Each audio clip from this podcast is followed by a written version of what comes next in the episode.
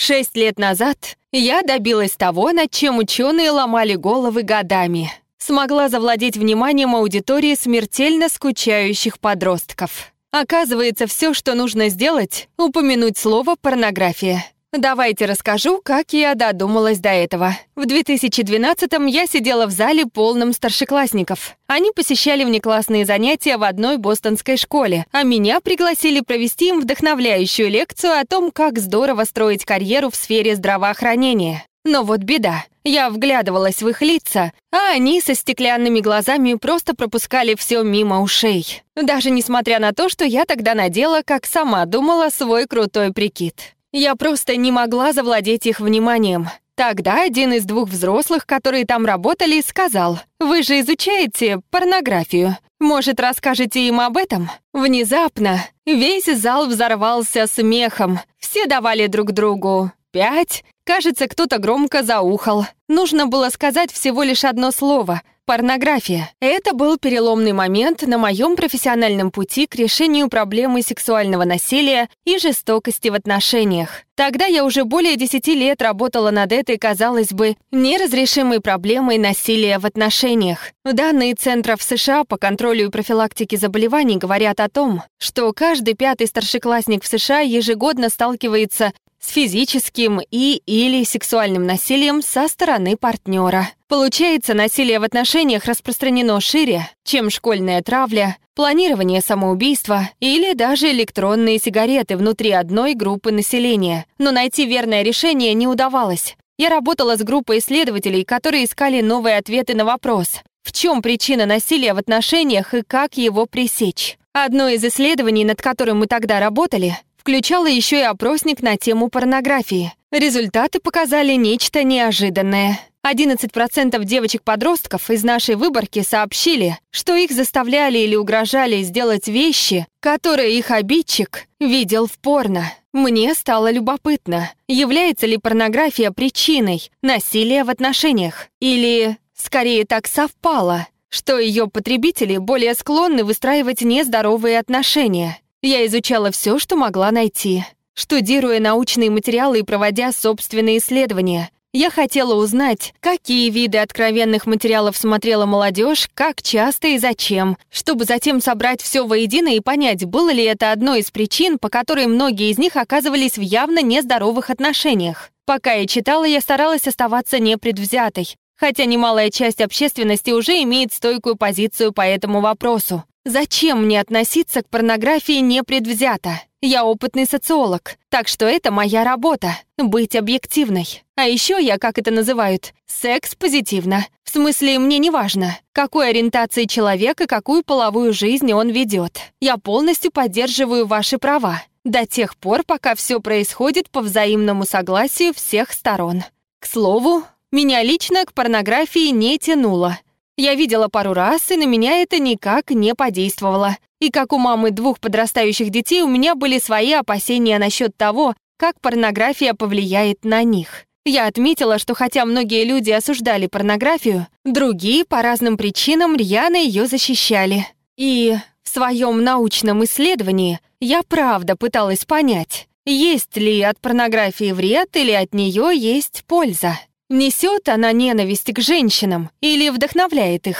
И не было на это ни единого четкого ответа. Одно продольное исследование меня сильно обеспокоило. Оно показало, что те подростки, которые смотрят порно, более склонны к сексуальному насилию. Но структура исследования не позволила сделать однозначные выводы. Были и другие работы, которые не выявили связи между просмотром порно подростками и определенными негативными последствиями, хотя были и работы, которые эту связь находили. Но разговаривая с другими экспертами, я ощутила, как сильно давит на меня в выборе позиции по порнографии. «Ты с нами или против нас?» Мне даже говорили, что я слабовольная, раз не могу выбрать правильный ответ на вопрос о порнографии. Мне было трудно.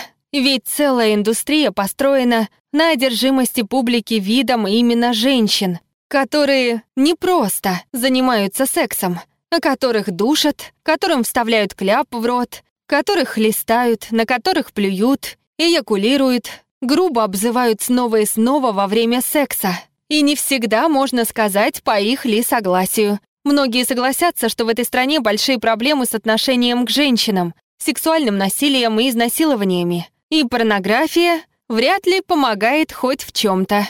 Для меня было критично еще и то, что на протяжении более чем ста лет противники порнографии оправдывали притеснение геев и лесбиянок или людей с необычными фетишами. И с одной стороны, понятно, почему посыл, который несет порнография, вызывает беспокойство. Но с другой стороны, беспокойство вызывает и излишнее ее осуждение. За следующие два года я прочитала все страшные, ужасные сообщения, которые находила. О среднем возрасте, когда люди впервые смотрят порно, и что оно творит с их мозгом или сексуальностью. Вот что я могу на это ответить. Бесплатное порно в интернете, на которое, скорее всего, наткнется подросток, худшая форма сексуального образования.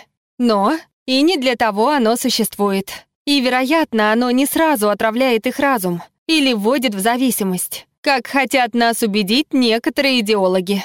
Мало кто в молодости не видел порно. К восемнадцати годам девяносто три процента первокурсников мужского пола и шестьдесят два процента женского видели порнографию хотя бы раз. И хотя людям нравится говорить, что из-за интернета порно теперь повсюду, что буквально любой ребенок со смартфоном точно его посмотрит, данные этого не подтверждают. Национальное репрезентативное исследование показало, что в двухтысячном шестнадцать процентов детей в возрасте от десяти до тринадцати подтвердили, что видели порнографию за последний год.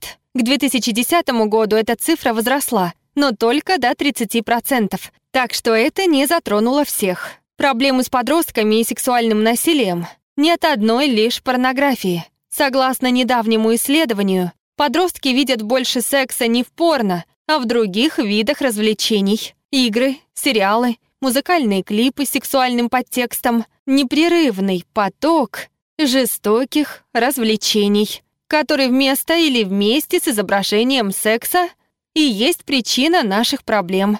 Сосредоточившись на потенциальном вреде от одной лишь порнографии, мы не видим картину в целом или упускаем первопричину насилия в отношениях и сексе, которая является истинным кризисом социального здоровья.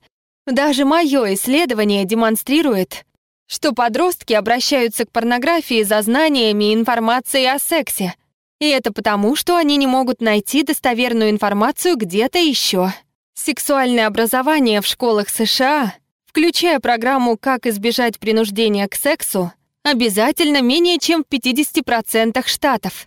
И менее чем в половине этих штатов требуется, чтобы предоставленная информация была медицински точной. Тогда в Бостоне дети очень хотели говорить о сексе, и они очень хотели поговорить о порнографии. Им гораздо интереснее было говорить об этом, чем о сексуальном насилии. И мы поняли, что можно затронуть все наши обычные темы под видом урока о здоровых отношениях. Например, что такое секс по обоюдному согласию, или как понять, что вы причиняете кому-то боль во время секса, или где границы дозволенного во время флирта. Все эти вещи мы могли бы обсуждать, используя порнографию, в качестве отправной точки для нашего разговора. Это как взрослые дают детям, к примеру, шоколадный кекс, но тайком подсовывают внутрь кабачок или что-нибудь полезное. Мы могли бы обсуждать с детьми здравые вещи, что-то полезное, умело скрывая это в разговоре о том, о чем, как им кажется, они сами хотят говорить. К тому же мы нашли то, чего и не искали. Замечательный способ вести с подростками разговоры о порнографии.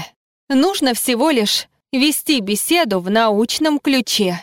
Не скрывайте того, что знаете и не знаете о влиянии порнографии.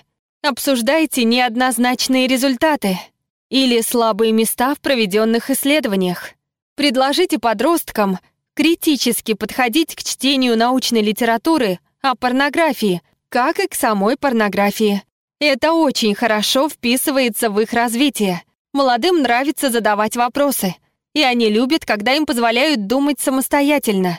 И когда мы начали экспериментировать во время обучения детей согласию, уважению и порнографии, что пытаться страхом склонить их к определенной точке зрения или впихивать в них однобокие аргументы насчет порнографии, все это не только не работает, но и не отвечает понятию уважительного, добровольного поведения, которому мы сами хотим их научить. Так что наш подход, который мы называем порно-ликбезом, рассказывать правду о порнографии настолько, насколько мы о ней знаем, с учетом вечно меняющейся доказательной базы. Когда люди слышат, что мы проводим для подростков восемнадцатичасовой порно-ликбез из девяти занятий, наверное, они думают, что мы рассаживаем детей и пытаемся учить их смотреть порно, что вовсе не так. Или что мы ярые противники порнографии, пытаемся убедить их в том, что, посмотрев порно, они сразу же нанесут непоправимый вред своему здоровью. И это тоже неверно. Наш секрет в том, что мы не предвзяты. Мы не считаем, что молодежи следует смотреть порно. Прежде всего, мы хотим научить их мыслить критически, если и когда они его увидят. И по числу заявок на наш курс и тренинг со всех концов США и за их пределами мы поняли, что многим родителям и учителям на самом деле хочется детально и трезво обсудить вопрос порнографии. К нам поступали запросы отовсюду, от Юты до Вермонта, из Алабамы, из Гавайев. И на том внеклассном уроке я заметила, что стоило только упомянуть слово «порнография», как дети начали наперебой выдавать, чего бы им хотелось и не хотелось видеть в порно, и что бы они хотели и не хотели делать во время секса, что оскорбительно для женщин или нечестно по отношению к мужчинам, про расизм, про все это. И они высказывали очень разумные мнения. Мы, активисты по борьбе с насилием, хотим, чтобы они говорили именно о таких вещах. А как учителя мы могли бы однажды задуматься. Печально, что мальчик из нашего класса думает, будто все женщины испытывают оргазм от анального секса. А уже на следующей неделе можем закончить урок с мыслью: «Меня так обрадовали слова мальчика из нашего класса, который оказался геем, о том, что порно с участием людей его ориентации спасло ему жизнь». Или девочка из нашего класса сказала, что теперь довольна своим телом, потому что увидела в порно кого-то с такой же фигурой и поняла, что тоже может быть желанной. Мое призвание как активиста по борьбе с насилием — говорить о порнографии и изучать ее. Хотя было бы проще, если бы все в жизни делилось на черное и белое. Общаясь с подростками о порнографии, я поняла, что их увлекают эти разговоры, потому что мы даем им самим разбираться в трудностях и потому что мы верны науке. Может, эти дети еще не повзрослели, но живут они во взрослом мире, и они готовы ко взрослому разговору. Спасибо. Спасибо нашим подписчикам на Патреоне и Бусти за поддержку. Перевел Роман Столбов, отредактировала Елена Говоркова, озвучила Елена Егорова.